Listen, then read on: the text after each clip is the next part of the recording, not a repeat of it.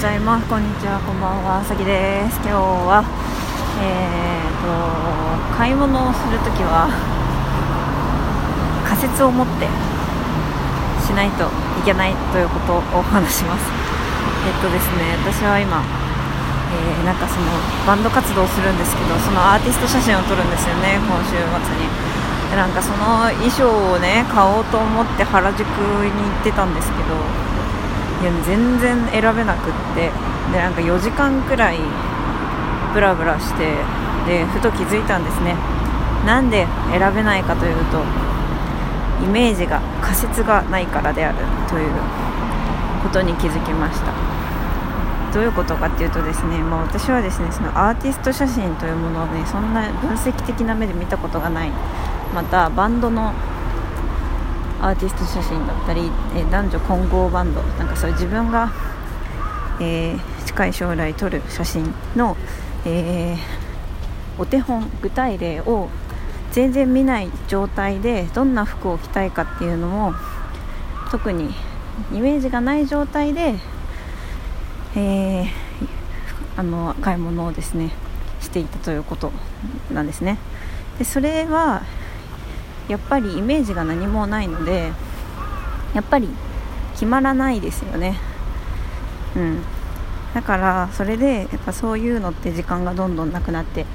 しまうんですね。でこれってまあ買い物だと特にそうなんだと思うんですけど買い物以外でもきっとそうで例えばそのレポートを書くとか調べ物をするプレゼンをするその準備をするっていう時に私はこれをやるこれを中心に、えー、発表するんだとかこれをこういう仮説があってその仮説を実証するために調べるんだみたいなこの1本ですね何かその出来事のそのやることの本質的なものが、まあ、それが間違っててもいいからとにかくないとですねただただ網羅的に情報を集めてしまってただただ時間が経ってしまうんですね。でなんかそういったことに共通するなと思っていて、えっと、ビジネス本の「イシューから始めよう」っていう本。にもちょっと共通するような、まあ、イシューから始めようっていうのもなんかあなたが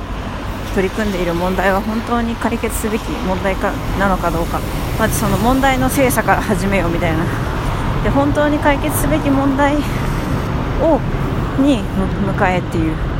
本だと思ってるんですけどからですねまあなんか間違っててもいいからとにかく私がまずすべきだったことはいろんなアーティスト写真を見てあこういう構図がいいなとか特に私今回は男性2人女性1人なのであじゃあ女性、えーと、男性2人はなこういう感じの服でじゃあ女性はこういう服がいいとかなんかそういった例えば男性2人はなんかモノクロで女性は色がバキッとある方がいいとかなんかそういったね何か検討イメージ仮説仮説ですね仮説を持って何事も取り組まないことにはですね、